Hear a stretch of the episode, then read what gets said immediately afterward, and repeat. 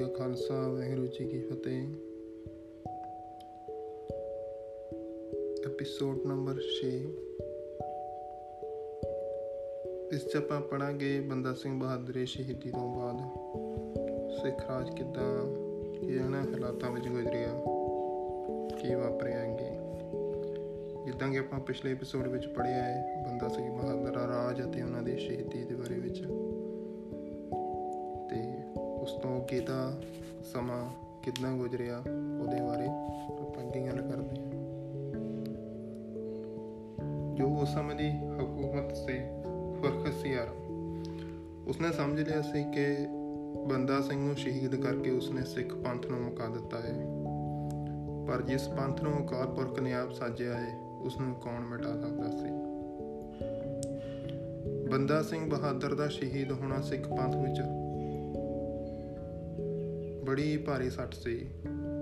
ਹੋਰ ਕੋਈ ਵੀ ਕੌਮ ਅਜਿਹੀ ਮਾਰੂ ਸੱਟ ਪਿੱਛੋਂ ਦੁਬਾਰਾ ਉੱਠਣ ਜੋਗੀ ਨਾ ਰਹਿੰਦੀ। ਪੰਜਾਬ ਭਰ ਵਿੱਚੋਂ ਸਿੱਖਾਂ ਦੀ ਤਾਕਤ ਖਤਮ ਕਰ ਦਿੱਤੀ ਗਈ। ਕੋਈ ਵੀ ਥਾਂ ਉਹਨਾਂ ਦੇ ਸਿਰ ਲੁਕਾਉਣ ਨੂੰ ਨਾ ਰਹੀ। ਬੰਦਾ ਸਿੰਘ ਤੇ ਉਸ ਦੇ ਸਾਥੀ 740 ਸਿੰਘਾਂ ਨੂੰ ਕਤਲ ਕਰਕੇ ਬਾਦਸ਼ਾਹ ਫਰਖਸੀਅਰ ਦਾ ਦਿਲ ਅਜੇ ਠੰਡਾ ਨਹੀਂ ਸੀ ਹੋਇਆ। ਉਸਨੇ ਫਰਮਾਨ ਜਾਰੀ ਕੀਤਾ ਕਿ ਜੋ ਸਿੱਖ ਵੀ ਕਾਬੂ ਆਵੇ ਉਸ ਨੂੰ ਬਿਨਾਂ ਕਿਸੇ ਕਾਰਨ ਕਤਲ ਕੀਤਾ ਜਾਵੇ। ਜੋ ਸਿੱਖ ਇਸਲਾਮ ਪ੍ਰਵਾਨ ਕਰ ਲਵੇ ਉਸ ਦੀ ਜਾਨ ਬਖਸ਼ੀ ਜਾਵੇ। ਸਭ ਹਿੰਦੂ ਕੇਸ ਤੇ ਦਾੜੀ ਮਨਾ ਲੈਣਾ। ਜੋ ਮਨਾਉਣ ਤੋਂ ਇਨਕਾਰ ਕਰੇ, ਉਹਨੂੰ ਸਿੱਖ ਸਮਝ ਕੇ ਕਤਲ ਕੀਤਾ ਜਾਵੇ। ਜੋ ਕੋਈ ਸਿੱਖਾਂ ਦੀ ਕਿਸੇ ਕਿਸਮ ਦੀ ਸਹਾਇਤਾ ਕਰੇ ਉਸ ਨੂੰ ਮੌਤ ਦੀ ਸਜ਼ਾ ਦਿੱਤੀ ਜਾਵੇ। ਜੇ ਕੋਈ ਕਿਸੇ ਸਿੱਖ ਨੂੰ ਗ੍ਰਿਫਤਾਰ ਕਰਾਏ, ਜਾਂ ਦੱਸ ਪਾਵੇ, ਜਾਂ ਕਤਲ ਕਰਕੇ ਸਿੱਖ ਦਾ ਸਿਰ ਪੇਸ਼ ਕਰੇ ਉਸ ਨੂੰ ਇਨਾਮ ਦਿੱਤਾ ਜਾਵੇ। ਇਸ ਐਲਾਨ ਨੇ ਸਾਰੇ ਦੇਸ਼ ਵਿੱਚ ਭਾਜੜ ਪਾ ਦਿੱਤੀ। ਹਜ਼ਾਰਾਂ ਸਿੱਖ ਤਲਵਾਰ ਦੀ ਤਾਰ ਲੰਘਾ ਦਿੱਤੇ ਗਏ। ਹਰ ਕੇਸਾਧਾਰੀ ਸਿੱਖ ਬਦਲੇ ਹਾਕਮਾਂ ਵੱਲੋਂ ਇਨਾਮ ਦਿੱਤੇ ਜਾਣ ਲੱਗੇ। ਜਿਹੜੇ ਸਿੱਖ ਬਚੇ ਉਹ ਪਿੰਡ ਛੱਡ ਕੇ ਜੰਗਲਾਂ ਦੇ ਪਹਾੜਾਂ ਵਿੱਚ ਜਾ ਲੁਕੇ। ਲਟੇਰੇ ਸਿਰ ਮੂੰਹ ਮਨਾ ਕੇ ਹਿੰਦੂਆਂ ਵਿੱਚ ਮਿਲ ਗਏ। ਮੁਗਲ ਸਿਪਾਹੀ ਤੇ ਪਿੰਡਾਂ ਦੇ ਚੌਧਰੀ ਸਿੱਖਾਂ ਮਗਰ ਸ਼ਿਕਾਰੀਆਂ ਮੰਗ ਲੱਗੇ ਫਿਰਦੇ ਸੀ। ਸਾਰਾ ਪੰਜਾਬ ਸਿੱਖਾਂ ਤੋਂ ਖਾਲੀ ਕਰ ਦਿੱਤਾ ਗਿਆ। ਹਿੰਦੂਆਂ ਤਾਂ ਦਾੜੀ ਸਿਰ ਮਨਾ ਕੇ ਦਿਨ ਕੱਟੇ ਕਰ ਲਈ। ਪਰ ਸਿੱਖਾਂ ਵਾਸਤੇ ਬੜੀ ਔਖੀ ਘੜੀ ਆ ਗਈ। ਉਹ ਹਿਮਾਲਿਆ ਦੀਆਂ ਪਹਾੜੀਆਂ ਮਾਲਵੇ ਦੇ ਜੰਗਲਾਂ ਤੇ ਰਾਜਪੂਤਾਨੇ ਦੇ ਰੇਤ ਥਲੀਆਂ ਵਿੱਚ ਜਾ ਕੇ ਲੁਕੇ। ਉਹਨਾਂ ਨੂੰ ਧਰਮ ਥਿਰ ਰੱਖਣਾ, ਬਦਲੇ ਦਰਖਤਾਂ ਦੇ ਪੱਤਰ ਤੇ ਜੰਗਲੀ ਜਾਨਵਰਾਂ ਦਾ ਸ਼ਿਕਾਰ ਵੀ ਕਰਨਾ ਪਿਆ। ਪਿੱਛੇ ਉਹਨਾਂ ਨੇ ਬੱਚੇ ਤੇ ਇਸਤਰੀਆਂ ਨਿਰੇ ਜ਼ਾਲਮ ਹਾਕਮਾਂ ਦੇ ਰਹਿਮ ਦੇ ਸਨ। ਇਸ ਨਿਤ ਦੇ ਜ਼ੁਲਮ ਨੇ ਸਿੱਖਾਂ ਨੂੰ ਸਗੋਂ ਨੀਡਰ ਬਣਾ ਦਿੱਤਾ। ਕਹਿਣ ਦਾ ਭਾਵ ਕਿ ਹਾਲਾਤ ਇਦਾਂ ਦੇ ਹੋ ਗਏ ਸੀ ਉਹ ਟਾਈਮ ਦੇ ਕਿ ਸਿੱਖਾਂ ਨੂੰ ਮਜਬੂਰ ਨਾ ਆਪਣੇ ਘਰ-ਬਾਰ ਛੱਡਣੇ ਪਏ। ਤੇ ਦੂਧ ਹੈ ਤੇ ਜੰਗਲਾਂ ਵਿੱਚ ਜਾ ਕੇ ਜੋ ਵੀ ਮਿਲੇ, ਕਿਉਂ ਹੀ ਢਿੱਡ ਭਰਨ ਲਈ, ਜਿੰਦੇ ਰਹਿਣ ਲਈ ਸਭ ਕੁਝ ਜਾਇਆ ਉਹ ਆਪਣਾ ਖਾ ਕੇ। ਸਿੱਖ ਧਰਮ ਦੀ ਹੋਂਦ ਬਚਾ ਕੇ ਰੱਖੀ ਉਹਨਾਂ ਨੇ। ਤੇ ਜੋ ਵੀ ਹੋਇਆ ਉਹਨਾਂ ਨੇ ਉਹ ਕੀਤਾ, ਤਾਂ ਜੋ ਜਿੰਦੇ ਰਹਿ ਕੇ ਅਸੀਂ ਕੌਮ ਨੂੰ ਬਚਾ ਕੇ ਰੱਖ ਸਕੀਏ। ਤੇ ਇੱਥੇ ਇਹ ਵੀ ਦੱਸਣ ਯੋਗ ਹੈ ਕਿ ਇਹੀ ਉਹ ਸਮਾਂ ਸੀ ਜਦੋਂ ਸਿੱਖ ਧਰਮ ਦੇ ਪ੍ਰਚਾਰ ਵਿੱਚ ਰੁਕਾਵਟ ਆਈ ਸੀ। ਤੇ ਗੁਰੂਆਂ ਦੇ ਟਾਈਮ ਤੋਂ ਜੋ ਸਿੱਖ ਧਰਮ ਦਾ ਪ੍ਰਚਾਰ ਜੋਰਾਂ ਦੇ ਚੱਲਦਾ ਰਿਹਾ ਸੀ। ਤੇ ਇਹੋ ਕਾਰਨ ਸੀ ਕਿ ਪ੍ਰਚਾਰ ਦਾ ਕਿ ਜਦੋਂ ਗੁਰੂ ਗੋਬਿੰਦ ਸਿੰਘ ਜੀ ਨੇ ਵਿਸਾਖੀ ਵਾਲੇ ਦਿਨ ਖਾਲਸਾ ਪੰਥ ਦੀ ਸਾਜਨਾ ਕੀਤੀ, ਤਾਂ ਉੱਥੇ 1 ਲੱਖ ਤੋਂ ਵੀ ਉੱਪਰ ਇਕੱਠ ਸੀ। ਸੰਗਤਾਂ ਦਾ, ਜੋ ਕਿ ਉਹਨਾਂ ਨੂੰ ਪਹਿਲੇ ਗੁਰੂਆਂ ਦੀ ਜੋ ਸਿੱਖ ਪ੍ਰਚਾਰ ਦੀ ਕੋਸ਼ਿਸ਼ ਸੀ, ਮੁਹਿੰਮ ਸੀ, ਉਸ ਦਾ ਹੀ ਨਤੀਜਾ ਸੀ ਉਹ। ਤੇ ਪ੍ਰਚਾਰ ਧਰਮ ਦਾ ਬਹੁਤ ਜ਼ਰੂਰੀ ਹੈ। ਤੇ ਇਹ ਪ੍ਰਚਾਰ ਇਹ ਟਾਈਮ ਵਿੱਚ ਆ ਕੇ ਕਾਫੀ ਰੁਕ ਗਿਆ ਸੀ। ਲੋਕਾਂ ਦੇ ਦਿਲਾਂ ਵਿੱਚ ਖੌਫ ਪੈ ਗਿਆ ਸੀ। ਸਿੱਖ ਨੂੰ ਅਜਿਹਾ ਪੇਸ਼ ਕਰ ਦਿੱਤਾ ਕਿ ਇਸ ਸਮੇਂ ਦੀ ਸਰਕਾਰ ਵਿੱਚ ਸਾਹਮਣੇ। ਸਰਕਾਰ ਨੇ ਲੋਕਾਂ ਸਾਹਮਣੇ ਕਿ ਸਿੱਖ ਬਣਨਾ ਬਹੁਤ ਵੱਡਾ ਗੁਨਾਹ ਹੈ ਪੈਸੇ ਦੀ ਲਾਲਚ ਵਿੱਚ ਲਾਲਚ ਵਿੱਚ ਲੋਕਾਂ ਨੇ ਸਿੱਖਾਂ ਦੇ ਸਿਰ ਕਟਵਾਉਣੇ ਸ਼ੁਰੂ ਕਰ ਦਿੱਤੇ। ਸ਼੍ਰੀ ਫਤਿਹਗੜ੍ਹ ਸਾਹਿਬ ਇੱਕ ਗੁਰਦੁਆਰਾ ਸ਼ੀਸ਼ਗੰਜ ਹੈ ਜਿੱਥੇ 300 ਦੇ ਕਰੀਬ ਸਿੰਘਾਂ ਦੇ ਸਿਰ ਦਿੱਲੀ ਨੂੰ ਲਿਜਾਏ ਜਾ ਰਹੇ ਸਿੰਘਾਂ ਨੇ ਰੋਕ ਕੇ ਉੱਥੇ ਸੰਸਕਾਰ ਕਰਵਾਇਆ ਸੀ। ਇਦਾਂ ਦੇ ਹਾਲਾਤਾਂ ਵਿੱਚ ਕੌਮ ਗੁਜ਼ਰੀ ਤੇ ਫਿਰ ਵੀ ਵਾਹਿਗੁਰੂ ਦੀ ਕਿਰਪਾ ਨਾਲ ਅੱਜ ਆਪਣਾ ਸਿਰ ਉੱਚਾ ਕਰਕੇ ਜੀ ਰਹੀ ਹੈ।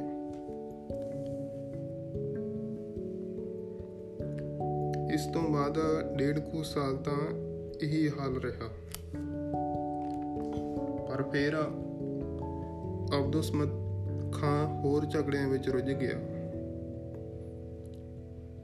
ਦੁਆਬੇ ਵਿੱਚ ਈਸਾ ਖਾਂ ਮੱਝ ਨੇ ਤੇ ਕਸੂਰ ਵਿੱਚ ਹੁਸੈਨ ਖਾਂ ਖੇਸ਼ਗੀ ਨੇ ਬਗਾਵਤ ਕਰ ਦਿੱਤੀ। ਇਹ ਬਗਾਵਤਾਂ ਦਿੱਲੀ ਦਰਬਾਰ ਦੇ ਇਸ਼ਾਰੇ ਉੱਤੇ ਸਨ। ਸੂਬੇਦਾਰ ਲਾਹੌਰ ਨੂੰ ਸਿੱਖਾਂ ਵੱਲੋਂ ਹਟਾ ਕੇ ਆਪਣਾ ਧਿਆਨ ਇਸ ਪਾਸੇ ਲਿਆਉਣਾ ਪਿਆ। ਦੂਜੇ ਪਾਸੇ ਦਿੱਲੀ ਸਰਕਾਰ ਵਿੱਚ ਅਦਲਾ ਬਦਲੀ ਕਰਨ ਵਾਸਤੇ ਡੂੰਘੀਆਂ ਸਾਜ਼ਿਸ਼ਾਂ ਹੋ ਰਹੀਆਂ ਸਨ। ਸੋ ਪੰਜਾਬ ਸਰਕਾਰ ਉੱਤੇ ਉਸ ਦਾ ਬਹੁਤ ਅਸਰ ਪੈ ਰਿਹਾ ਸੀ।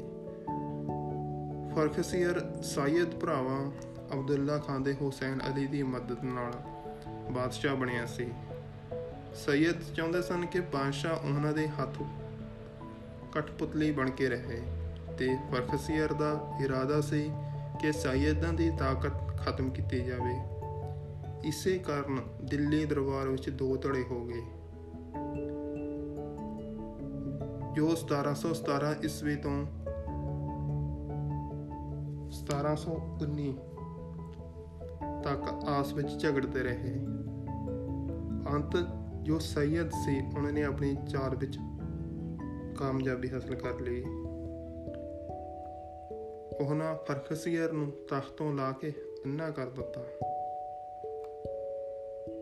ਤੇ ਕੁਝ ਸਮੇਂ ਪਿੱਛੋਂ ਕਾਤਲ ਕਰ ਦਿੱਤਾ। ਇਸ ਵੇਲੇ ਸੈਯਦਾਂ ਦੀ ਤਾਕਤ ਚੋਟੀ ਤੇ ਪਹੁੰਚੀ ਹੋਈ ਸੀ। ਕਿਉਂਕਿ ਜੋ ਪੋਲੀਟੀਕਲ ਪਾਵਰ ਸੀ, ਉਸ ਸਮੇਂ ਦੀ ਉਹ ਸੈਯਦ ਦੇ ਹੱਥ ਵਿੱਚ ਆ ਚੁੱਕੀ ਸੀ। ਉਹਨਾਂ ਆਪਣੀ ਮਰਜ਼ੀ ਦਾ ਸਹਜਾਦਾ, ਰਫੀ ਉਦਾਰਜਾਤ ਦਿੱਲੀ ਦੇ ਤਖਤ ਤੇ ਬਿਠਾਇਆ। ਉਸ ਦਾ ਸੁਭ ਸਈਅਤਾ ਦੇ ਪਸੰਦ ਨਾ ਆਇਆ। ਜੋ ਉਸ ਸੁਭਾ ਸੀ, ਉਹ ਜ਼ਿਆਦਾ ਉਥੋਂ ਦੇ ਸਈਅਦਾਂ ਦੇ ਪਸੰਦ ਨਹੀਂ ਆਇਆ। ਤਾਂ 3 ਮਹੀਨੇ ਪਿੱਛੋਂ ਹੀ ਉਸ ਨੂੰ ਜ਼ਹਿਰ ਦੇ ਕੇ ਮਾਰ ਦਿੱਤਾ ਗਿਆ। ਤੇ ਉਸ ਦੇ ਵੱਡੇ ਭਰਾ ਅਰਫਿਉਦੋਲਾ ਨੂੰ ਬਾਦਸ਼ਾਹ ਬਣਾ ਦਿੱਤਾ। 3 ਮਹੀਨੇ ਪਿੱਛੋਂ ਉਸ ਨੂੰ ਵੀ ਭਰਾ ਦੇ ਮਗਰੇ ਤੋੜ ਦਿੱਤਾ ਗਿਆ। ਹੁਣ ਸਾਇਦਾਂ ਦੀ ਚੋਣ ਮੁਹੰਮਦ ਸ਼ਾਹ ਤੇ ਪਈ। 7 ਸਾਲ ਦੀ ਨਜ਼ਰਬੰਦੀ ਪਿੱਛੋਂ ਕਿਸਮਤ ਨੇ ਉਸ ਨੂੰ ਬਾਦਸ਼ਾਹੀ ਤਖਤ ਤੇ ਬਿਠਾ ਦਿੱਤਾ। 1 ਸਾਲ ਪਿੱਛੋਂ ਸਾਇਦਾਂ ਦੀ ਤਾਕਤ ਦਾ ਅੰਤ ਸਮਾਂ ਆ ਗਿਆ। 1720 ਈਸਵੀ ਦੇ ਅਖੀਰ ਵਿੱਚ ਸੈਦ ਅਬਦੁੱਲਾ ਨੂੰ ਹਟਾ ਕੇ ਮੁਹੰਮਦ ਸ਼ਾਹ ਨੇ ਮੁਹੰਮਦ ਆਮੀਨ ਖਾਨ ਨੂੰ ਇਤਮਾਦੂ ਦੌਲਾ ਦਾ ਖਿਤਾਬ ਦੇ ਕੇ ਵਜ਼ੀਰ ਬਣਾਇਆ, ਪਰ ਉਹ ਡੇਢ ਮਹੀਨੇ ਪਿੱਛੋਂ ਹੀ ਮਰ ਗਿਆ। ਫਿਰ ਨਿਜ਼ਾਮੁਲ ਮੁਲਕ ਦਿੱਲੀ ਦਾ ਵਜ਼ੀਰ ਬਣਿਆ। ਇਸ ਸਮੇਂ ਸਿੱਖਾਂ ਨੂੰ ਸਰਕਾਰ ਵੱਲੋਂ ਥੋੜਾ ਜਿਹਾ ਵਹਿਲ ਮਿਲ ਗਿਆ ਤੇ ਉਹ ਜੰਗਲ ਪਹਾੜ ਛੱਡ ਕੇ ਪੰਜਾਬ ਦੇ ਮੈਦਾਨਾਂ ਵਿੱਚ ਆ ਨਿਕਲੇ। ਸਿੱਖਾਂ ਦੇ ਆਉਣ ਨਾਲ ਗੁਰਦੁਆਰਿਆਂ ਦੀ ਰੌਣਕ ਵੀ ਵਧ ਗਈ। ਮਾਸਾਹਾਰੀ ਸੁਹਾਗ ਸੁਹਾਇਕ ਵੀ ਘੱਟ ਲੜਾਕਾ ਹੋ ਜਾਂਦਾ ਹੈ।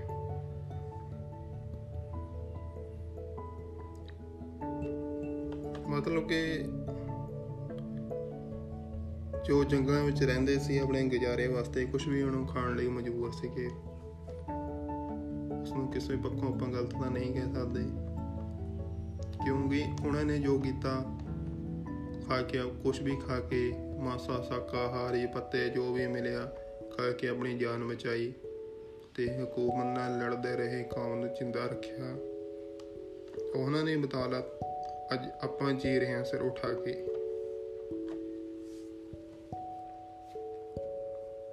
ਤੇ ਅਜਿਹਾ ਕੁਝ ਰਹਿਣ ਨਾਲ ਸਮਾਜ ਤੋਂ ਬਾਹਰ ਜੰਗਲਾਂ ਵਿੱਚ, ਸੁਭਾਅ ਵਿੱਚ ਫ਼ਰਕ ਪੈ ਜਾਂਦਾ ਹੈ।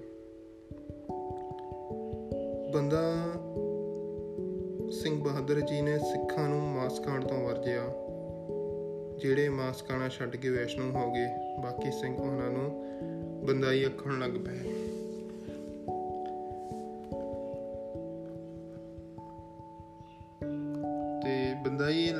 ਅਭਿਆਸ ਛੱਡ ਕੇ ਗੁਰਦੁਆਰੇ ਦੀ ਸੇਵਾ ਵਿੱਚ ਲੱਗ ਪਏ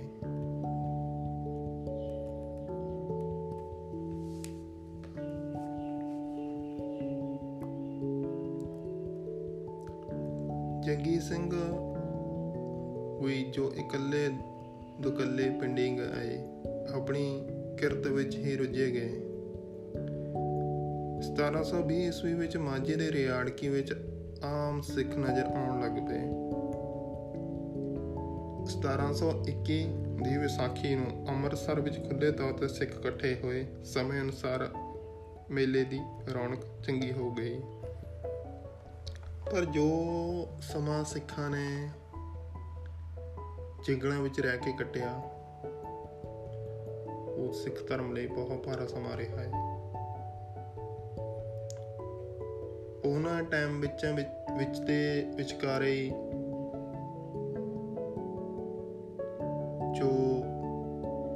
ਉਸ ਸਮੇਂ ਦੀ ਹੋਰ ਧਰਮ ਪ੍ਰਚਲਿਤ ਸੀ ਇੱਥੇ। ਉਹਨੇ ਆਪਣਾ ਪ੍ਰਭਾਵ ਦਿਖਾਇਆ। ਸਿੱਖੀ ਦੀ ਹੋਂਦ ਨੂੰ ਤੇ ਸਿੱਖੀ ਦੇ ਵੱਖਰੇ ਨਿਆਰੇਪਣ ਨੂੰ ਆਪਣੇ ਵਿੱਚ ਮਿਲਾਉਣ ਦੀ ਕੋਸ਼ਿਸ਼ ਕੀਤੀ ਗਈ ਸੀ। ਕਿਉਂਕਿ ਜੋ ਸਿੰਘ ਸੀ ਰਹਿਣੀ ਬਹਿਣੀ ਤੋਂ ਜੋ ਅਸਲ ਕੌਮ ਦੇ ਨਾਲ ਖੜਨ ਵਾਲੇ ਸੀ, ਉਹਦਾ ਘਰ-ਬਾਰ ਛੱਡ ਕੇ ਜੰਗਲਾਂ ਵਿੱਚ ਚਲੇ ਗਏ ਸੀ। ਤੇ ਗੁਰਦੁਆਰਿਆਂ ਸਭ ਕਾ ਸਰੀ ਚਾਦਰ ਮਸੰਤਾਂ ਦੇ ਹੱਥ ਵਿੱਚ ਆਈ ਗਈ ਸੀ। ਇੱਥੇ ਚੜਾਵੇ ਉੱਤੇ ਬੰਦਾਈ ਤੇ ਤਤ ਖਾਲਸੇ ਵਿੱਚ ਝਗੜਾ ਪੈ ਗਿਆ ਸੀ। ਭਾਵੇਂ ਭਾਈ ਮਨੀ ਸਿੰਘ ਜੀ ਨੇ ਚਿੱਠੀਆਂ ਪਾ ਕੇ ਇਹ ਝਗੜਾ ਨਿਵੇੜ ਦਿੱਤਾ ਸੀ। ਪਰ ਗੁਰੂ ਮਹਾਰਾਜ ਵੱਲੋਂ ਫੈਸਲਾ ਤਤ ਖਾਲਸੇ ਦੇ ਹੱਕ ਵਿੱਚ ਹੋ ਗਿਆ ਸੀ।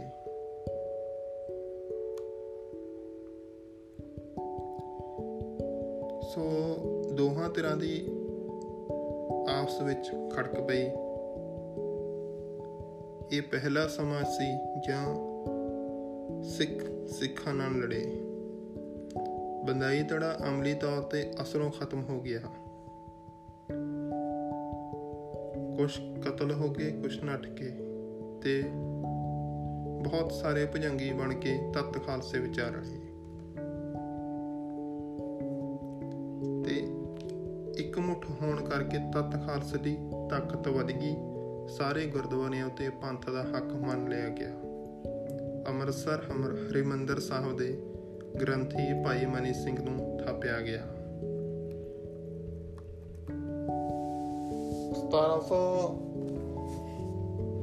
1726 ਤੇ 27 ਈਸਵੀ ਦੀ ਕਾਤਲਮ ਵਿੱਚ ਬਹੁਤ ਸਾਰੇ ਸਿੱਖਾਂ ਦੇ ਘਰ ਅਸਲੋਂ ਤਬਾਹ ਕਰ ਦਿੱਤੇ ਗਏ ਸਨ।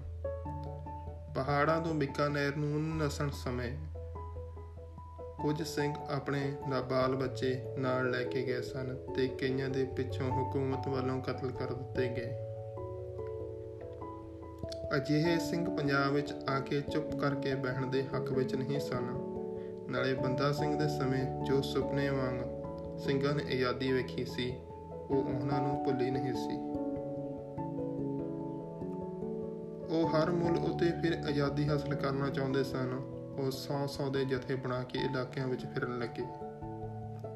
ਆਪਣੇ ਗੁਜ਼ਾਰੇ ਜੋਗੀ ਕਿਤੇ ਨਾ ਕਿਤੇ ਲੁੱਟਮਾਰ ਵੀ ਕਰ ਲੈਂਦੇ ਸਨ।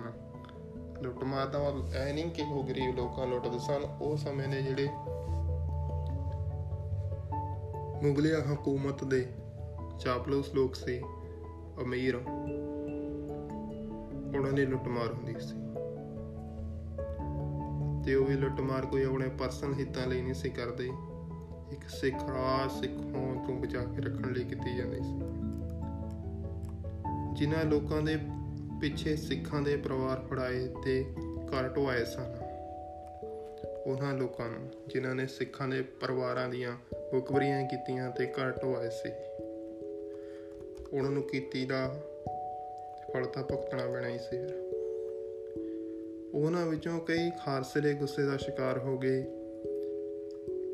ਇਸ ਗੜਬੜ ਨੂੰ ਰੋਕਣ ਵਾਸਤੇ ਅਬ ਦੁਸ਼ਮਨ ਖਾਨ ਨੇ ਸਿੱਖਾਂ ਉੱਤੇ ਫਿਰ ਸਖਤੀ ਕਰਨੀ ਆਰੰਭ ਕਰ ਦਿੱਤੀ।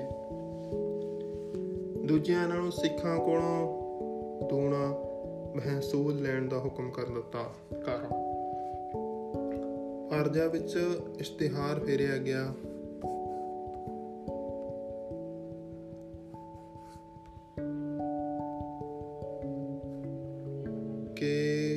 ਜਿਸ ਦਾ ਸਿੱਖਾਂ ਹੱਥੋਂ ਨੁਕਸਾਨ ਹੋਇਆ ਹੋਵੇ, ਉਹ ਦਾਵਾ ਕਰੇ ਤੇ ਅਜਿਹੇ ਦਾਅਵਿਆਂ ਦਾ ਫੈਸਲਾ ਕਿਉਂ ਹੋਣ ਲੱਗਾ। ਸਿੱਖਾਂ ਦੀ ਜਾਇਦਾਦ ਜ਼ਬਤ ਕਰਕੇ ਦਾਅਵੇਦਾਰਾਂ ਨੂੰ ਦਿੱਤੀ ਗਈ। ਕਿ ਸ਼ੁਬੇ ਵਿੱਚ ਫੜੇ ਹੋਏ ਸਿੱਖ ਬਿਨਾਂ ਮੁਕਦਮੇ ਹੀ ਫਾਂਸੀ ਚੜਾ ਦਿੱਤੇ ਗਏ। ਇਹਨਾਂ ਕਾਰਵਾਈਆਂ ਨਾਲ ਸਿੱਖਾਂ ਵਿੱਚ ਫੇਰ ਹਲਚਲ ਮਚ ਗਈ।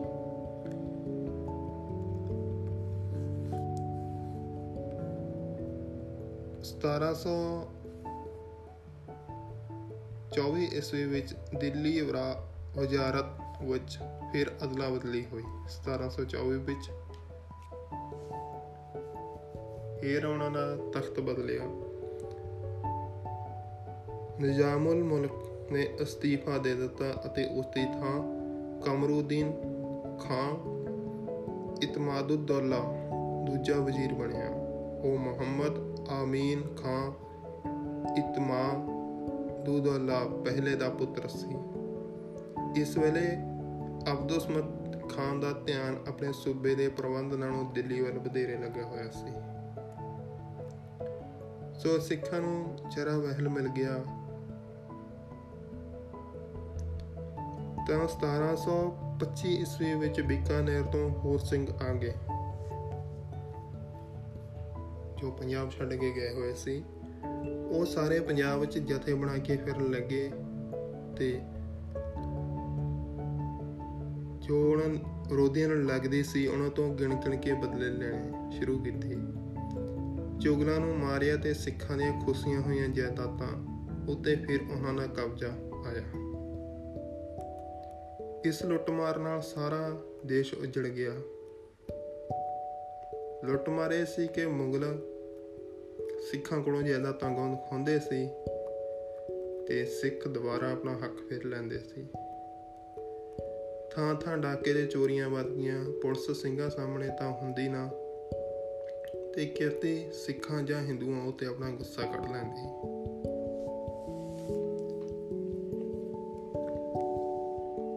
ਸਿੰਘਾਂ ਸਾਹਮਣੇ ਨਾ ਹੁੰਦੀ ਮਤਲਬ ਜੋ ਸਿੰਘ ਸੀ ਚੜ੍ਹਦੀ ਕਲਾ ਵਾਲੇ, ਜੰਗੀ ਮੈਦਾਨੇ ਲੜਨੇ ਵਾਲੇ। ਉਹਨਾਂ ਸਾਹਮਣੇ ਤਾਂ ਆਉਂਦੀ ਨਾ। ਬਾਕੀ ਸਿੱਖ ਜੋ ਗੁਰਦੁਆਰੇ ਸੇਵਾਦਾਰ ਸੀ। ਜਾਂ ਹੋਰ ਘਰਾਂ ਵਾਸਤੇ ਸੀ। ਉਹਨਾਂ ਉੱਤੇ ਆਪਣਾ ਗੁੱਸਾ ਕੱਢਦੇ ਸੀ। ਇਸ ਦਾ ਅਸਰ ਸਿੰਘਾਂ ਦੇ ਹੱਕ ਵਿੱਚ ਸਗੋਂ ਚੰਗਾ ਹੋਇਆ, ਜਿਸ ਉੱਤੇ ਪੁਲਿਸ ਸ਼ੱਕ ਕਰਦੀ, ਉਹ ਸਿੰਘਾਂ ਦੇ ਜਥੇ ਵਿੱਚ ਜਾ ਮਿਲਦਾ।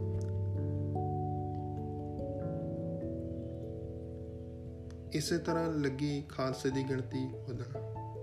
ਉਹੀ 84 ਦੀ ਹਾਲਾਤਾਂ ਤਰ੍ਹਾਂ ਇਹ ਤਾਂ ਸਮਝਣਾ ਆਸਾਨ ਹੀ ਆ ਉਹ 84 ਚ ਹੋਇਆ ਜਿਸ ਤਰ੍ਹਾਂ।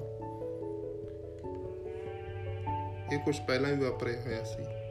ਸਮੇਂ ਦੀ ਹਕੂਮਤ ਨੇ ਲੋਕਾਂ ਨੂੰ ਨਜਾਇਜ਼ ਤੰਗ ਕਰਨਾ ਸ਼ੁਰੂ ਕੀਤਾ ਤਾਂ ਆਮ ਇਨਸਾਨ ਜੋ ਘਰਾਂ ਵਿੱਚ ਰਹਿਣ ਵਾਲਾ, ਰੱਬ ਦਾ ਨਾਮ ਜਪਣ ਵਾਲਾ, ਉਹ ਵੀ ਉਹਨਾਂ ਸਿੰਘਾਂ ਵਿੱਚ ਜਾ ਕੇ ਸ਼ਾਮਲ ਹੁੰਦਾ ਸੀ ਕਿ ਹੁਣ ਹਕੂਮਤ ਦੀਆਂ ਨਜ਼ਰਾਂ ਵਿੱਚ ਆ ਤਾਂ ਗਏ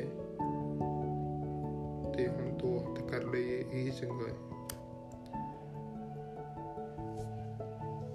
ਕੁਦਰਤ ਦਾ ਨਿਯਮ ਵਾਰ-ਵਾਰ ਜ਼ਰੂਰ ਦੁਹਰਾਉਂਦਾ ਹੈ। ਜਦੋਂ ਵੀ ਅੱਤਵਾਦੀ ਆ ਤਾਂ ਉਸ ਦਾ ਅੰਤ ਤਾਂ ਹੁੰਦਾ ਹੈ।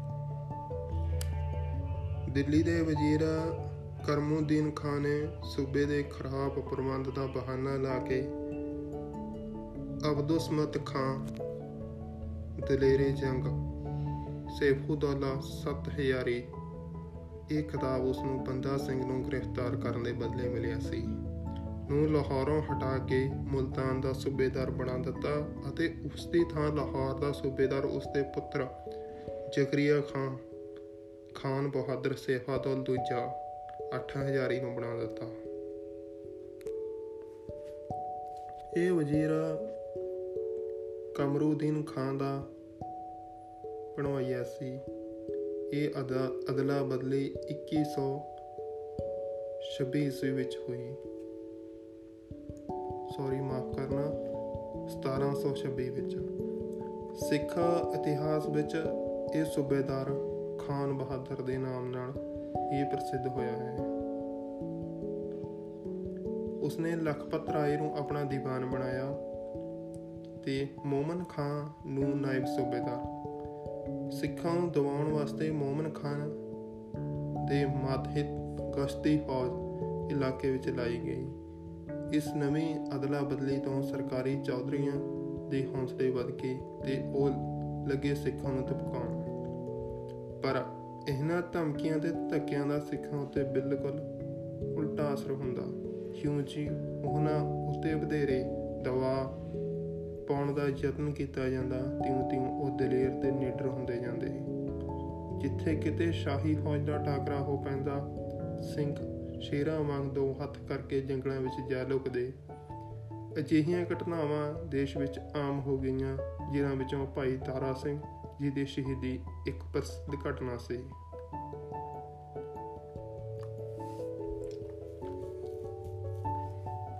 ਇਸ ਬਾਰੇ ਆਪਾਂ ਜਾਣਾਂਗੇ ਥੋੜਾ ਕੀ ਸੀ ਉਹ। ਭਾਈ ਤਾਰਾ ਸਿੰਘ ਜੀ ਦੀ ਸ਼ਹੀਦੀ। ਨਸ਼ਹਿਰਾ ਜ਼ਿਲ੍ਹਾ ਲਾਹੌਰ ਵਿੱਚ ਕੁਝ ਸਿੱਖ ਵਾਹੀ ਕਰਦੇ ਸਨ। ਉੱਥੋਂ ਦਾ ਚੌਧਰੀ ਸਾਹਿਬ ਰਾਏ ਸਿੱਖਾਂ ਦੇ ਖੇਤ ਵਿੱਚ ਘੋੜੀਆਂ ਛੱਡਦਾ ਸੀ। ਸਿੱਖਾਂ ਦੇ ਕਈ ਵਾਰ ਬੇਨਤੀ ਕਰਨ ਉਤੇ ਵੀ ਚੌਧਰੀ ਨੇ ਪਰਵਾਹ ਨਾ ਕੀਤੀ। ਸਗੋਂ ਇੱਕ ਦਿਨ ਖਿੱਚ ਕੇ ਕਹਿਣ ਲੱਗਾ, ਤੁਹਾਡੇ ਸਿਰਾਂ ਦੇ ਵਾਲਾਂ ਦੇ ਰੱਸੇ ਵੱਟ ਕੇ ਮੈਂ ਘੋੜੀਆਂ ਬਣਾਂਗਾ ਨਹੀਂ ਤਾਂ ਉਹਨਾਂ ਚਿਰ ਖੁੱਲੀਆਂ ਫਿਰਨਗੀਆਂ। ਇਹ ਬੋਲੀ ਸੁਣ ਕੇ ਸਿੱਖਾਂ ਦੇ ਤਨ ਮਨ ਅਗ ਲੱਗ ਉੱਠੇ। ਉਹਨਾਂ ਉਸੇ ਪਿੰਡ, ਜ਼ਿਲ੍ਹਾ ਅੰਮ੍ਰਿਤਸਰ ਦੇ ਸਰਦਾਰ ਅਮਰ ਸਿੰਘ ਦੇ ਬੰਗੇਰ ਸਿੰਘ ਢਿੱਲੋਂ ਨੂੰ ਸੱਦ ਕੇ ਚੌਧਰੀ ਦੀਆਂ ਘੋੜੀਆਂ ਬਾਹਰ ਚਰਦੀਆਂ ਫੜਾ ਦਿੱਤੀਆਂ। ਉਸੇ ਸਰਦਾਰਾਂ ਨੇ ਘੋੜੀਆਂ ਨੂੰ ਘੋੜੀਆਂ ਸਰਦਾਰ ਲਖਮੀਰ ਸਿੰਘ ਪਿੰਡ ਘੜਿਆਲ ਜ਼ਿਲ੍ਹਾ ਲਾਹੌਰ ਨੂੰ ਲਿਆ ਦਿੱਤੀਆਂ ਤੇ ਉਹਨੇ ਮਾਲਵੇ ਵਿੱਚ ਸਰਦਾਰ ਆਲਾ ਸਿੰਘ ਮਹਾਰਾਜਾ ਪਟਿਆਲੇ ਦਾ ਵੱਡਾ ਭਰਾ ਕੋਲ ਵੇਚ ਕੇ ਪੈਸੇ ਭਾਈ ਤਾਰਾ ਸਿੰਘ ਜੀ ਦੇ ਲੰਗਰ ਵਿੱਚ ਆ ਪਾਏ। ਇਹ ਮਸਲਾ ਸੀ ਤਾਰਾ ਸਿੰਘ ਦੀ ਸ਼ਹੀਦੀ ਦਾ। ਕਿ ਜੋ ਘੋੜੀਆਂ ਸਿੰਘਾਂ ਦੇ ਖੇਤਾਂ ਵਿੱਚ ਚਰਤੀਆਂ ਸੀ, ਉਹਨਾਂ ਨੇ ਉਹ ਪਕੜਾਤੀਆਂ, ਵੇਚਤੀਆਂ, ਵੇਚ ਕੇ ਜੋ ਪੈਸਾ ਸੀ, ਉਹ ਚੌਧਰੀ ਦੀਆਂ ਘੋੜੀਆਂ ਦਾ, ਉਹ ਭਾਈ ਤਾਰਾ ਸਿੰਘ ਜੀ ਦਾ, ਜੋ ਲੰਗਰ ਪ੍ਰਥਾ ਸ਼ੁਰੂ ਕੀਤੀ ਹੋਈ ਸੀ, ਲੰਗਰ ਚੱਲਦਾ ਸੀ, ਉਸ ਵਿੱਚ ਭੇਟ ਕਰ ਦਿੱਤਾ। ਭਾਈ ਤਾਰਾ ਸਿੰਘ ਪਿੰਡ ਵਾਂ ਸੀ, ਉਹਨਾਂ ਦਾ ਪਿੰਡ ਵਾਂ ਜ਼ਿਲ੍ਹਾ ਲਾਹੌਰ। ਉਦੋਂ ਪਰਗਣਾ ਪੱਟੀ ਤੇ ਪਾਕਿਸਤਾਨ ਬਣਨ ਪਿੱਛੋਂ ਅੰਮ੍ਰਿਤਸਰ ਦਾ ਬੂਟਰ ਗੋਤ ਦਾ ਜੱਟ ਸੀ।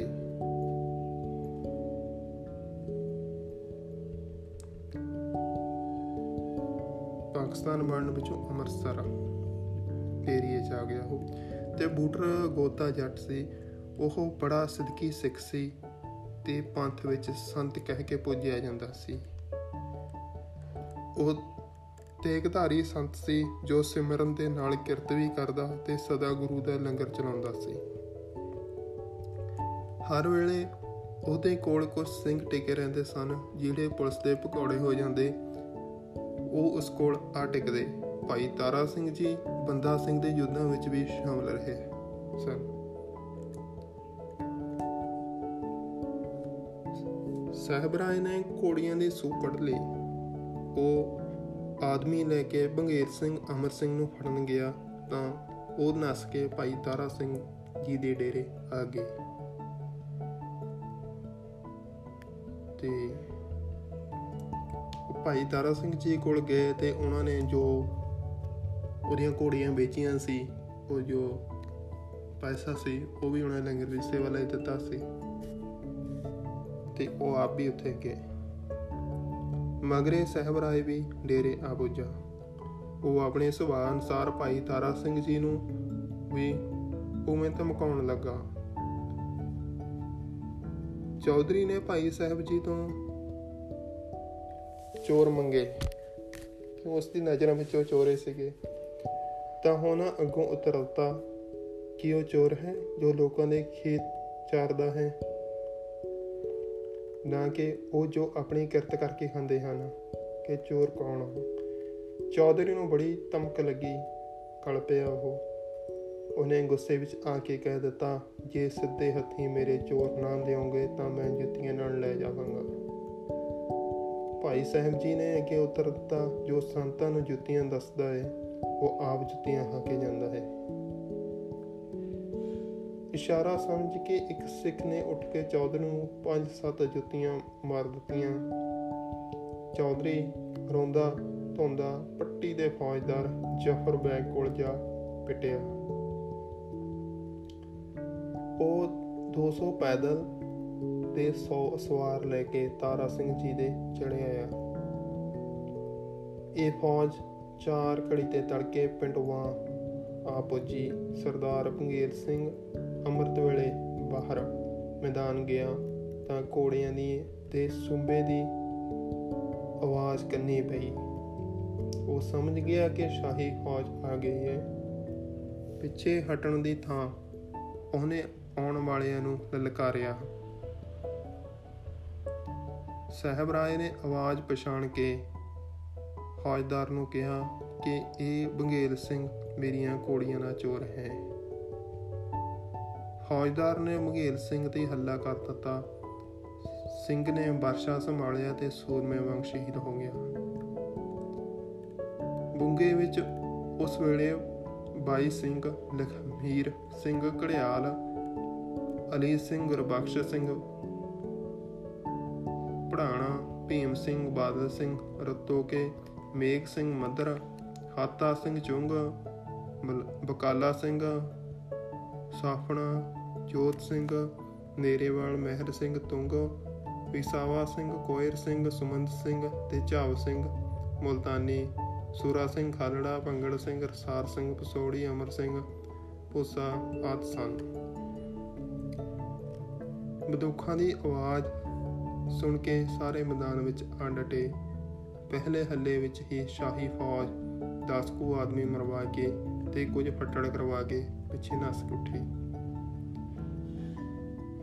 ਮਰਨ ਵਾਲਿਆਂ ਵਿੱਚ ਫੌਜਦਾਰ ਦਾ ਇੱਕ ਭਰਾ ਤੇ ਇੱਕ ਭਤੀਜਾ ਵੀ ਸਨ। ਵਾਹ, ਪਿੰਡ ਵਾਸੀ ਜੋ ਤੋਂ ਨਸ ਕੇ ਜਫਰ ਬੈਗ ਨੇ ਕੰਬੋਕੀ ਮਾੜੀ ਆ ਕੇ ਸਾ ਲਿਆ ਤੇ ਲੋਥਾਂ ਚੁੱਕ ਕੇ ਸਿੱਧਾ ਲਾਹੌਰ ਜ਼ਕਰੀਆ ਖਾਂ ਕੋਲ ਜਾ ਪਿੱਟਿਆ। ਉਹ 200 ਸਿਪਾਹੀ ਲੈ ਕੇ ਜੋ ਉਹਨਾਂ ਸਿੰਘਾਂ ਨੂੰ ਫੜਨ ਵਾਸਤੇ ਗਏ ਸੀ ਬਾਬਾ ਜੀ ਕੋਲ ਤੇ ਮਾਰ ਖਾ ਕੇ ਉੱਥੋਂ ਜ਼ਕਰੀਆ ਖਾਨ ਕੋਲ ਪਹੁੰਚੇ ਫਿਰ ਸੂਬੇਦਾਰ ਨੇ ਮੋਮਨ ਖਾਨ ਨੂੰ ਫੌਜ ਲੈ ਕੇ ਚੜਾਈ ਕਰਨ ਦਾ ਹੁਕਮ ਦੇ ਦਿੱਤਾ। ਕੋਲੋਂ ਇੱਕ ਕਾਜੀ ਨੇ ਕਿਹਾ, ਸਿੰਘ ਜਿਉਂਦੇ ਫੜ ਕੇ ਲਿਆਓ, ਇੱਥੇ ਮਾਰਾਂਗੇ। ਮੋਮਨ ਖਾਨ ਦੇ ਇੱਕ ਸਿਪਾਹੀ ਨੇ ਕਿਹਾ, ਕਾਜੀ ਸਾਹਿਬ ਨੂੰ ਨਾਲ ਲੈ ਕੇ ਚਲੋ। ਇੰਨੇ ਸੁਣ ਕੇ ਕਾਜੀ ਡਰਦਾ ਮਾਰਿਆ ਚੁੱਪ ਹੋ ਗਿਆ। ਤੇ ਮੁੜ ਕੇ ਹੋਰ ਕੋਈ ਨਾ ਬੋਲਿਆ। ਮੋਮਨ ਖਾਨ 22000 ਹਜ਼ਾਰ ਸਵਾਰ, ਚਾਰ ਹਾਥੀ, ਚਾਰ ਰਹਿ ਕਲੇ ਤੇ 40 ਚੰਬੂਰੇ ਲੈ ਕੇ ਤਾਰਾ ਸਿੰਘ ਨੂੰ ਫੜਨ ਵਾਸਤੇ ਚੜਿਆ ਲਾਹੌਰ ਦੇ ਸਿੱਖਾਂ ਨੇ ਇੱਕ ਸਿੰਘ ਹੱਥੀਂ ਇਹ ਸਾਰੀ ਖਬਰ ਤਾਰਾ ਸਿੰਘ ਨੂੰ ਪਹੁੰਚਾ ਦਿੱਤੀ ਤੇ ਨਾਲ ਹੀ ਬੇਨਤੀ ਕਰ ਕੱਲੀ ਕਿ ਆਪ ਡੇਰਾ ਛੱਡ ਕੇ ਚਾਰ ਦਿਹਾੜੇ ਪਾਸੇ ਹੋ ਜਾਓ ਭਾਈ ਤਾਰਾ ਸਿੰਘ ਜੀ ਨੇ ਸਾਰਿਆਂ ਨੂੰ ਸੁਨੇਹਾ ਸੁਣਾ ਦਿੱਤਾ ਤੇ ਨਾਲ ਹੀ ਆਪਣੀ رائے ਵੀ ਦੱਸ ਦਿੱਤੀ ਕਿ ਜੋ ਜਾਣਾ ਚਾਹਵੇ ਉਹ ਬੜੀ ਖੁਸ਼ੀ ਨਾਲ ਜਾ ਸਕਦਾ ਹੈ ਮਗਰੋਂ ਮੈਂ ਇੱਥੇ ਹੀ ਮੈਦਾਨ ਵਿੱਚ ਲੜ ਕੇ ਸ਼ਹੀਦ ਹੋਵਾਂਗਾ ਡੇਰੇ ਵਿਚਾਲੇ ਸਿੰਘਾਂ ਵਿੱਚੋਂ ਦਾ ਕਿਸੇ ਕੀ ਜਾਣਾ ਸੀ? ਸਗੋਂ ਇਹ ਖਬਰ ਸੁਣ ਕੇ ਤੀਕੂ ਸਿੰਘ, ਜੋਗਾ ਸਿੰਘ, ਸੁੰਦਰ ਸਿੰਘ, ਗੱਜਾ ਸਿੰਘ ਨਰਿੰਜਨ ਸਿੰਘ, ਚਾਹਲ, ਕੈਰ ਸਿੰਘ ਤੇ ਸ਼ੇਰ ਸਿੰਘ, ਸੂਬਾ ਸਿੰਘ ਸ਼ਰਨ ਆਦ ਹੋਰ ਆ ਗਏ। ਸਾਰੇ ਮੋਰਚਾਬੰਦੀ ਕਰਕੇ ਲੱਗੇ ਸ਼ਾਹੀ ਫੌਜ ਦੀ ਉਡੀਕ ਕਰਨਾ। ਅਜੇ ਸੂਰਜ ਨਹੀਂ ਸੀ ਚੜਿਆ ਜਾਂ ਮੋਮਨ ਖਾਨ ਦੀਆਂ ਫੌਜਾਂ ਪਹੁੰਚ ਗਈਆਂ। ਵੈਰੀ ਮਾਰ ਹੇਠ ਆਏ ਤਾਂ ਸਿੰਘਾਂ ਨੇ ਮੋਰਚਿਆਂ ਵਿੱਚੋਂ ਤੀਰ ਗੋਲੀਆਂ ਬਰਸਾਉਣੇ ਸ਼ੁਰੂ ਕਰ ਦਿੱਤੇ। ਦੋਹਾਂ ਪਾਸਿਆਂ ਨੂੰ ਅੰਧਾ ਧੁੰਦ ਅੱਗ ਵਰਨ ਲੱਗੀ। ਸਿੰਘਾਂ ਕੋਲ दारू ਸਿੱਕਾ ਮਤਲਬ ਹਥਿਆਰ ਸੀ ਜੋ ਮੁੱਕ ਗਿਆ। ਤਾਂ ਉਹ ਤਲਵਾਰਾਂ ਤੇ ਵਰਸ਼ੇ ਫੜ ਕੇ ਬੁੰਗਿਓਂ ਬਾਹਰ ਨਿਕਲੇ। ਤੱਕੀ ਬੈਗ ਤੋਰਾਨੀ ਨੇ ਤਾਰਾ ਸਿੰਘ ਨੂੰ ਸਾਹਮਣੇ ਵੇਖ ਕੇ ਉਸ ਵੱਲ ਹਾਥੀ ਵਧਾਇਆ। ਬਰਾਬਰ ਦਾ ਜੋੜ ਵੇਖ ਕੇ ਸਿੰਘ ਨੇ ਵੀ ਉਸੇ ਵੱਲ ਘੋੜਾ ਛੇੜਿਆ। ਤੱਕੀ ਬੈਗ ਨੇ ਤੀਰ ਮਾਰਿਆ ਜੋ ਤਾਰਾ ਸਿੰਘ ਦੇ ਦਮਾਲੇ ਦੇ ਉੱਪਰਲੇ ਹਿੱਸੇ ਵਿੱਚ ਜਾ ਲੱਗਾ। ਅੱਗੋਂ ਵਾਰ ਵਜਾ ਕੇ ਤਾਰਾ ਸਿੰਘ ਨੇ ਵਰਸ਼ਾ ਉਲਾਰਿਆ ਤੱਕੀ ਬੈਗ ਸੰਜੋਆ ਵਿੱਚ ਮੁੜਿਆ ਹੋਇਆ ਸੀ। ਸੋ ਸਿੰਘ ਸਾਹਿਬ ਨੇ ਉਸ ਦੇ ਮੂੰਹ ਵਿੱਚ ਵਰਸ਼ਾ ਮਾਰਿਆ। ਉਹ ਲੋਹੇ ਨਾਲ ਮੜਿਆ ਹੋਇਆ ਸੀ ਤੇ ਸਰੀਰ ਦੀ ਵਜ੍ਹਾ ਉਸ ਦੇ ਮੂੰਹ ਤੇ ਵਰਸ਼ਾ ਮਾਰਿਆ। ਬਾਬਾ ਜੀ ਨੇ ਬੜਾ ਮਾਰੂ ਫਟ ਖਾ ਕੇ ਤਕੀ ਬੈਗ ਪਿਛਾਂ ਉੱਠ ਨੱਠਾ। ਮੂੰਹ ਤੇ ਵਾਰ ਖਾ ਕੇ ਮੋਮਨ ਖਾਨ ਨੇ ਤੱਕੀ ਬੈਗ ਦੇ ਮੂੰਹ ਵਿੱਚ ਲਹੂ ਵਗਦਾ ਵੇਖ ਕੇ ਠੱਠੇ ਨਾਲ ਪੁੱਛਿਆ, ਸਗੋਂ ਪਾਨ ਖਾ ਰਹੇ ਹੋ? ਤੱਕੀ ਬੈਗ ਨੇ ਉਸੇ ਬੋਲੀ ਵਿੱਚ ਉੱਤਰ ਦਿੱਤਾ, ਤਾਰਾ ਸਿੰਘ ਬੀੜੇ ਵੰਡ ਰਿਹਾ ਏ। ਜਰਾ ਆ ਵੀ ਅੱਗੇ ਹੋ ਕੇ ਲਵੋ। ਇਸ ਫਟ ਨਾਲ ਉਸ ਚਿਰ ਪਿੱਛੋਂ ਤਕੀ ਬੈਗ ਮਰ ਗਿਆ। ਫਿਰ ਮੋਮਨ ਖਾਨ ਦਾ ਭਤੀਜਾ ਮੁਰੀਦ ਖਾਨ ਅੱਗੇ ਵਧਿਆ। ਭੀਮ ਸਿੰਘ ਨੇ ਵਰਸ਼ੇ ਨਾਲ ਉਹਦਾ ਮਹਾਵਤ ਮਾਰ ਦਿੱਤਾ ਤੇ ਕੰਨੋਂ ਫੜ ਕੇ ਹਾਥੀ ਬਹਾ ਲਿਆ। ਨੇੜੇ ਹੀ ਲਖਮੀਰ ਸਿੰਘ ਖੱਲਾ ਸੀ। ਉਹ ਛਾਲ ਮਾਰ ਕੇ ਹਾਥੀ ਦੇ ਚੜਿਆ। ਤੇ ਤਲਵਾਰ ਨਾਲ ਮਰੀਦ ਖਾਨ ਦਾ ਸਿਰ ਵੜ ਲਿਆ। ਫਿਰ ਸ਼ਾਹੀ ਫੌਜ ਦੇ ਅਫਸਰ ਦਿਆਰਾਮ ਤੇ ਮਾਸ਼ਾਰਾਮ ਪੂਰਬੀਏ ਅੱਗੇ ਵਧੇ, ਜੋ ਅਮਰ ਸਿੰਘ ਹੱਥੋਂ ਮਾਰੇ ਗਏ। ਹੁਣ ਲੜਾਈ ਅੰਤ ਦੇ ਨੇੜੇ ਪਹੁੰਚ ਚੁੱਕੀ ਸੀ। ਭਾਈ ਤਾਰਾ ਸਿੰਘ ਜੀ ਸਰੀਰ ਤੇ ਅਨੇਕਾਂ ਫਟ ਖਾ ਕੇ ਤੇ ਕਈਆਂ ਨੂੰ ਤਲਵਾਰ ਦੀ ਧਾਰ ਲੰਘਾ ਕੇ ਸ਼ਹੀਦ ਹੋ ਗਏ। ਸ਼ਾਹੀ ਫੌਜ ਦੇ 300 ਬੰਦੇ ਮਾਰੇ ਤੇ ਕੁਝ ਫੱਟੜ ਹੋਏ। ਬਾਈ ਸਿੰਘ ਭਾਈ ਤਾਰਾ ਸਿੰਘ ਜੀ ਦੇ ਨਾਲ ਸ਼ਹੀਦ ਹੋ ਗਏ। ਲੜਾਈ ਮੁੱਕੀ ਤਾਂ ਮੋਮਨ ਖਾਂ ਫਤਿਹ ਦੇ ਵਾਜੇ ਵਜਾਉਂਦਾ ਹੋਇਆ ਲਾਹੌਰ ਨੂੰ ਮੁੜਿਆ। ਇਹ ਸਾਕਾ ਫੱਗਣ 1700 42 ਨੂੰ ਹੋਇਆ। ਸਿੰਘਾਂ ਵਿੱਚ ਤਾਰਾ ਸਿੰਘ ਦੀ ਬੜੀ ਪੂਜਨਿਕ ਹਸਤੀ ਸੀ। ਉਸ ਦੀ ਸ਼ਹੀਦੀ ਦੀ ਖਬਰ ਸੁਣ ਕੇ ਖਾਲਸਾ ਭੜਕ ਉੱਠਿਆ ਦੇ ਹਜ਼ਾਰਾਂ ਸਿੰਘ ਗੁਰਮਤਾ ਕਰਨ ਵਾਸਤੇ ਅੰਮ੍ਰਿਤਸਰ ਇਕੱਠੇ ਹੋਏ। ਅੰਮ੍ਰਿਤਸਰ ਇੱਕ ਅਜਿਹਾ ਸਥਾਨ ਆ ਕਾਲ ਤਖਤ ਸਾਹਿਬ, ਜਦੋਂ ਵੀ ਖਾਲਸੇ ਦੀ ਮੁਸੀਬਤ ਆਈ ਆ, ਸਿੰਘ ਹਮੇਸ਼ਾ ਉੱਥੇ ਇਕੱਠੇ ਹੁੰਦੇ ਆਏ ਨੇ। ਇਹ ਚੀਜ਼ ਇਤਿਹਾਸ ਵਿੱਚ ਨੋਟ ਕਰਨ ਵਾਲੀ ਹੈ। ਸਾਰਿਆਂ ਫੈਸਲਿਆਂ ਕੀਤਾ ਕਿ ਦੇਸ਼ ਵਿੱਚ ਲੁੱਟਮਾਰ ਜ਼ੋਰਾਂ ਤੇ ਕੀਤੀ ਜਾਵੇ ਤੇ ਖਾਸ ਕਰਕੇ ਸ਼ਾਹੀ ਖਜ਼ਾਨੇ ਉਤੇ ਹੱਥ ਮਾਰਿਆ ਜਾਵੇ। ਅੱਡੋ ਅੱਡ ਜਥੇ ਬਣਾ ਕੇ ਸਿੰਘ ਚਵੇਰੇ ਇਲਾਕੇ ਵਿੱਚ ਖਿਲਰ ਗਏ। ਉਧਰ ਸੂਬੇਦਾਰ ਵੱਲੋਂ ਵੀ ਥਾਂ ਥਾਂ ਗਸ਼ਤੀ ਫੌਜ ਫਿਰ ਰਹੀ ਸੀ।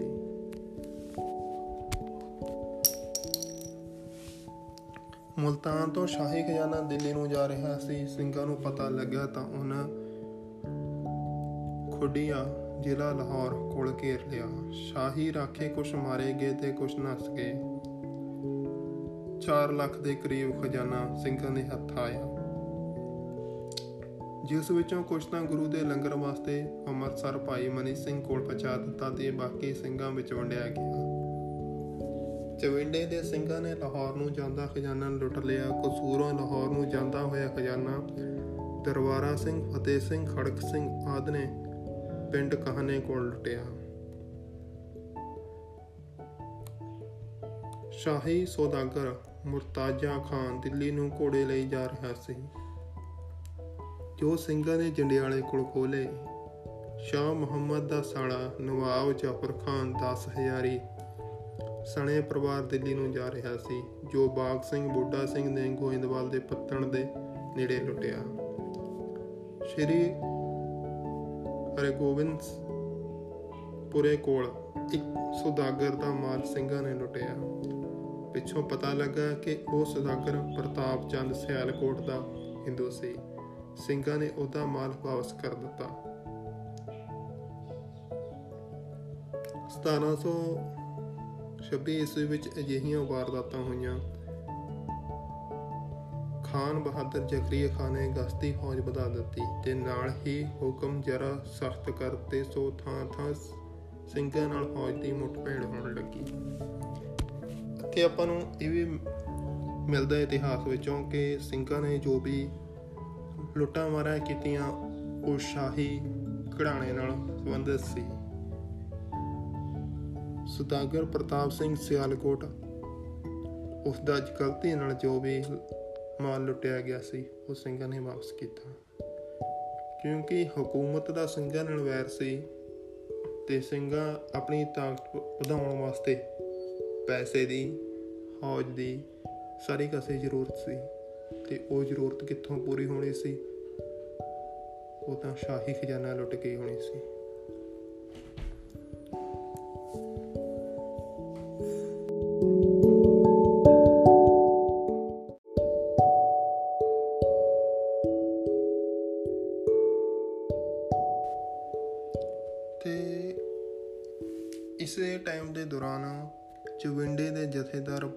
ਸਿੰਘ ਦੇ ਪੁੱਤਰ ਦਾ ਵਿਆਹ ਸੀ। ਉਹ ਜੰਜ ਚੜ ਗਏ ਤਾਂ ਮਗਰੋਂ ਗਸਤੀ ਫੌਜ ਦਾ ਇੱਕ ਦਸਤਾ ਆ ਪਿਆ। ਘਰ ਵਿੱਚ ਉਸ ਵੇਲੇ ਸਿੰਗਲੀਆਂ ਹੀ ਸਨ। ਉਹਨਾਂ ਅਜਿਹੀ ਦਲੇਰੀ ਨਾਲ ਟਾਕਰੇ ਕੀਤਾ ਕਿ ਅੰਤ ਫੌਜ ਨੂੰ ਕੰਡ ਵਿਖਾ ਕੇ ਭੱਜਣਾ ਪਿਆ। ਪਹਾੜਾਂ ਵੱਲੋਂ ਅੰਮ੍ਰਿਤਸਰ ਨੂੰ ਆਉਂਦੇ ਹੋਏ 20 ਕੁ ਸਿੰਘ ਪਿੰਡ ਘਣੀਆਂ ਦੇ ਰੰਧਾਵਿਆਂ ਦੇ ਆ ਉਤਰੇ। ਚੌਧਰੀ ਰਾਮਾ ਰੰਧਾਵਾ ਫੌਜ ਚੜਾ ਕੇ ਲੈ ਆਇਆ। ਟਾਗਰੇ ਵਿੱਚ ਕਈਆਂ ਨੂੰ ਮਾਰ ਕੇ 20 ਸਿੰਘ ਸ਼ਹੀਦ ਹੋ ਗਏ।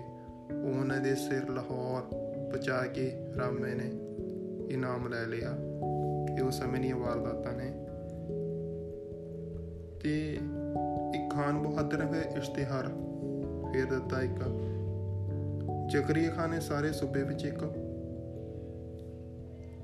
ਆਪਣਾ ਸੁਨੇਹਾ ਭੇਜਿਆ, ਜੋ ਕਿਸੇ ਸਿੱਖ ਦੀ ਦੱਸ ਪਾਵੇ। ਉਸ ਨੂੰ 10 ਰੁਪਏ ਇਨਾਮ ਜੋ ਪਕੜਾਵੇ ਉਸ ਨੂੰ 25 ਰੁਪਏ ਜੋ ਸਿਰ ਪੇਸ਼ ਕਰੇ ਉਸ ਨੂੰ 100 ਰੁਪਏ ਇਨਾਮ ਮਿਲੇਗਾ। ਵਧੇਰੇ ਸੇਵਾ ਕਰਨ ਵਾਲੇ ਨੂੰ ਜਗੀਰ ਵੀ ਦਿੱਤੀ ਜਾਵੇਗੀ। ਇਸ ਦਾ ਨਤੀਜਾ ਇਹ ਹੋਇਆ ਕਿ ਫੌਜਾਂ ਦੇ ਨਾਲ ਪਿੰਡਾਂ ਦੇ ਚੌਧਰੀ ਤੇ ਵਾਹਰਾਂ ਸਿੰਘਾਂ ਦੀ ਭਾਲ ਵਿੱਚ ਫਿਰ ਫਿਰਨ ਲੱਗੇ। ਇਹ ਸਮਾਂ ਪਹਿਲਾਂ ਵੀ ਆ ਚੁੱਕਾ ਸੀ। ਇੱਕ ਵਾਰ ਅੱਗੇ ਅੱਗੇ ਸਿੰਘ ਦੇ ਮਗਰ ਫੌਜਾਂ ਸਾਰਾ ਦੇਸ਼ ਉਜੜ ਗਿਆ। ਕੁਝ ਸਿੰਘਾਂ ਲੁੱਟ ਲਿਆ ਤੇ ਰਹਿੰਦੀ ਸ਼ਾਹੀ ਫੌਜ ਨੇ। ਸ਼ਾਹੀ ਫੌਜ ਸਿੰਘਾਂ ਨੂੰ ਲੁੱਟਦੀ ਸੀ ਤੇ ਸਿੰਘ ਉਹਨਾਂ ਦੇ ਲੋਕਾਂ ਨੂੰ ਪਿੱਛੇ ਬਚਿਆ ਕੋਈ ਵੀ ਨਹੀਂ। ਲੋਕ ਗਵਾਰ ਵਿੱਚ ਫੜੇ ਗਏ। ਫਸਲ, ਸਿੱਖਾਂ ਲੁੱਟ ਲਈ ਤੇ ਪੇਟ ਬੱਕਰੀਆਂ ਜੋ ਹੱਥ ਹੱਥ ਲੱਗੀ, ਉਹ ਫੌਜਾਂ ਨੇ ਸਮੇਟ ਲਈ। ਲੋਕਾਂ ਕੋਲ ਸਰਕਾਰੀ ਮਾਮਲਾ ਤਾਰਨ ਜੋਗਾ ਵੀ ਨਾ ਰਿਹਾ।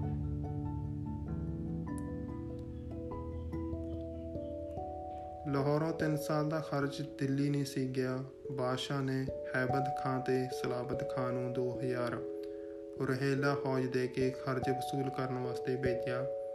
ਉਹਨਾਂ ਲਾਹੌਰ ਆ ਡੇਰੇ ਲਾਏ ਤੇ ਜ਼ਕਰੀਆ ਖਾਨ ਕੋਲ ਕਰੋੜਾਂ ਰੁਪਏ ਖਰਚ ਮੰਗਿਆ। ਨਾਲ ਆਪਣੇ ਖਰਚ ਵਾਸਤੇ 5000 ਰੋਜ਼ਾਨਾ ਜ਼ਕਰੀਆ ਖਾਨ ਦੇ ਖਜ਼ਾਨੇ ਵਿੱਚ ਤਾਂ ਕੁਝ ਨਹੀਂ ਸੀ। ਸੋ ਉਹਨੇ ਇਲਾਕੇ ਦੇ ਚੌਧਰੀ ਫੜ ਮੰਗਵਾਏ। ਜਿਨ੍ਹਾਂ ਨੇ ਸਿੱਖਾਂ ਨੂੰ ਫੜਾ ਫੜਾ ਕੇ ਇਨਾਮ ਲਏ ਸਨ। ਹੁਣ ਉਹਨਾਂ ਨੂੰ ਸਭ ਹਿਸਾਬ ਦੇਣ ਆਏ। ਸੂਬੇ ਨੇ ਬੜੀ ਬੇਇੱਜ਼ਤੀ ਕਰਕੇ ਚੌਧਰੀਆਂ ਕੋਲੋਂ ਪੈਸੇ ਇਕੱਠੇ ਕੀਤੇ। 10000 ਤਾਂ ਰੋਹੇਲੇ ਸਰਦਾਰਾਂ ਨੂੰ ਵਟੀ ਦਿੱਤੀ ਤੇ ਬਾਕੀ 20000 20 ਲੱਖ ਤੇ ਲਗਭਗ 60 ਗੱਡਿਆਂ ਉਤੇ ਲੱਦ ਕੇ ਤੋਰ ਦਿੱਤਾ। ਇਹ ਰੁਪਇਆ ਰੋਹੇਲਿਆਂ ਸਾਹਮਣੇ ਗਿਣ ਕੇ ਨਹੀਂ ਲੱਦਿਆ ਸੀ। ਉਹਨਾਂ ਨੂੰ ਦੱਸਿਆ ਗਿਆ ਕਿ ਸਾਰਾ ਬਕਾਇਆ ਖਰਚਾ ਜੋ ਕਈ ਕਰੋੜ ਬਣਦਾ ਸੀ ਦੇ ਦਿੱਤਾ ਹੈ। ਫਿਰ ਜ਼ਕਰੀਆ ਖਾਨ ਸੋਚਣ ਲੱਗਾ ਕਿ ਇਹ ਪੜਦਾ ਕਿਵੇਂ ਰਹੇ। ਔਖੀ ਵੇਲੇ ਉਹਨੂੰ ਚੰਗੀ ਸੋਚੀ ਸਰਦਾਰ ਬੇਗ ਸਿੰਘ ਚੰਬਰ ਲਾਹੌਰ ਰਿਹਾ ਕਰਦਾ ਸੀ ਤੇ ਸਰਕਾਰੀ ਪਿੰਡ ਠੇਕੇ ਇਜਾਰੇ ਤੇ ਲਿਆ ਕਰਦਾ ਸੀ। ਉਸ ਨੂੰ ਬੁਲਾ ਕੇ ਜ਼ਕਰੀਆ ਖਾਨ ਨੇ ਕਿਹਾ ਕਿ ਸਿੰਘਾਂ ਨੂੰ ਕਹੋ, ਇਹ ਖਜ਼ਾਨਾ ਦਿੱਲੀ ਨਾ ਜਾਵੇ। ਸਾਡੀ ਫੌਜ ਟਾਕਰਾ ਨਹੀਂ ਕਰੇਗੀ। ਰੋਹੇਲੇ ਖਾਨ ਨੇ ਲੈ ਬਿਆਸ ਕੰਡੇ ਪਹੁੰਚੇ ਤਾਂ 8000 ਸਿੰਘ ਅਤਨਚੇਤ ਜਾ ਪਏ। ਲਾਹੌਰੀ ਫੌਜ ਖਾਲਸੇ ਨੂੰ ਵਿਹੰਗੇ ਸਾਰ ਭੱਜ ਗਈ। ਰੋਹੇਲੀਆ ਕੁਛ ਟਾਕਰਾ ਕੀਤਾ, ਪਰ ਸਿੰਘਾਂ ਦੀ ਤੇਗ ਸਾਹਮਣੇ ਬਹੁਤਾ ਚਿਰ ਖਲੋ ਨਾ ਸਕੇ। ਸਿੰਘ ਖਜ਼ਾਨਾ ਲੁੱਟ ਕੇ ਜੰਗਲਾਂ ਵਿੱਚ ਜਾ ਵੜੇ ਤੇ ਰੋਹੇਲੇ ਸਰਦਾਰ ਰੋਂਦੇ ਧੋਂਦੇ ਲਾਹੌਰ ਪੁੱਜੇ। ਇਹ ਘਟਨਾ 1730 ਦੀ ਹੈ। ਹੋਇਆ ਹੈ ਕਿ ਜੋ ਖਜ਼ਾਨਾ ਦਿੱਲੀ ਦਰਬਾਰ ਨੂੰ ਦੇਣਾ ਸੀ, ਜ਼ਕਰੀਆ ਖਾਨ ਨੇ ਉਹ ਲਦਾ ਕੇ ਭੇਜ ਤਾਂ ਦਿੱਤਾ, ਪਰ ਉਹ ਪੂਰਾ ਨਹੀਂ ਸੀ। ਤੇ ਨਾਲ ਹੀ ਸਨੇਹਾ ਕੱਲ ਦਿੱਤਾ ਕਿ ਸਿੰਘ ਉਹ ਖਜ਼ਾਨਾ ਲੁੱਟ ਲੈਣ ਤੇ ਸਾਡੀ ਫੌਜ ਕੋਈ ਦਖਲਅੰਦਾਜ਼ੀ ਨਹੀਂ ਦੇਊਗੀ। ਸਿੰਘਾਂ ਨੇ ਉਹ ਖਜ਼ਾਨਾ ਲੁੱਟਿਆ ਤੇ ਜ਼ਕਰੀਆ ਖਾਨ ਨੂੰ ਡਰ ਸੀ ਜੇ ਖਜ਼ਾਨਾ ਦਿੱਲੀ ਪਹੁੰਚ ਗਿਆ ਤਾਂ ਉਹਨੂੰ ਪਤਾ ਲੱਗ ਜੂ ਖਜ਼ਾਨਾ ਪੂਰਾ ਨਹੀਂ ਜਿੰਨਾ ਮੰਗਿਆ ਗਿਆ ਸੀ। ਤੇ ਉਸਨੇ ਜ਼ਕਰੀਆ ਖਾਨ ਦੇ ਬਾਦਸ਼ਾਹ ਨੂੰ ਲਿਖਿਆ ਕਿ ਮੈਂ ਸਾਰਾ ਬਕਾਇਆ ਕਰੋੜਾਂ ਰੁਪਏ ਤਾਰ ਦਿੱਤਾ ਸੀ, ਪਰ ਸਿੰਘਾਂ ਨੇ ਲੁੱਟ ਲਿਆ ਹੈ। ਸੋ ਮਦਦ ਵਾਸਤੇ ਫੌਜ ਭੇਜੋ। ਤੇ ਇਹ ਸਾਰੀ ਪਲੈਨਿੰਗ ਕੀਤੀ ਸੀ ਉਸਨੇ। ਆਪੇ ਸਿੰਘਾਂ ਨੂੰ ਕਹਿ ਕੇ ਉਹ ਖਜ਼ਾਨਾ ਫੜਵਾ ਦਿੱਤਾ ਤੇ ਦਿੱਲੀ ਦਰਬਾਰ ਕੋਲੋਂ ਵੀ ਬਚ ਰਿਹਾ ਤੇ ਸਿੰਘਾਂ ਨੂੰ ਮਰਵਾਉਣ ਵਾਸਤੇ ਫੌਜ ਵੀ ਲੈ ਲਈ। ਪੋਲਿਟਿਕਸ ਉਸ ਟਾਈਮ ਵੀ ਚੱਲਦੀ ਸੀ ਪੂਰੇ ਜ਼ੋਰਾਂ ਤੇ। ਤੇ ਅੱਗੇ ਜੋ ਫਿਰ ਬੀਤਿਆ, ਉਹ ਆਪਾਂ ਨੈਕਸਟ ਐਪੀਸੋਡ ਵਿੱਚ ਪੜਾਂਗੇ ਐਪੀਸੋਡ ਨੰਬਰ 7 ਵਿੱਚ। ਇਹ ਸੀ ਇਸੇ 6 ਨੰਬਰ ਐਪੀਸੋਡ ਤੋਂ ਪਲੀਜ਼ ਇਸ ਨੂੰ ਜ਼ਿਆਦਾ ਜ਼ਿਆਦਾ ਸ਼ੇਅਰ ਕਰਨਾ ਤਾਂ ਜੋ ਇਹ ਸਿੱਖ ਇਤਿਹਾਸ ਹਰ ਇੱਕ ਪਰਿਵਾਰ ਤੱਕ ਪਹੁੰਚ ਸਕੇ। ਵਾਹਿਗੁਰੂ ਜੀ ਕਾ ਖਾਲਸਾ, ਵਾਹਿਗੁਰੂ ਜੀ ਕੀ ਫਤਿਹ।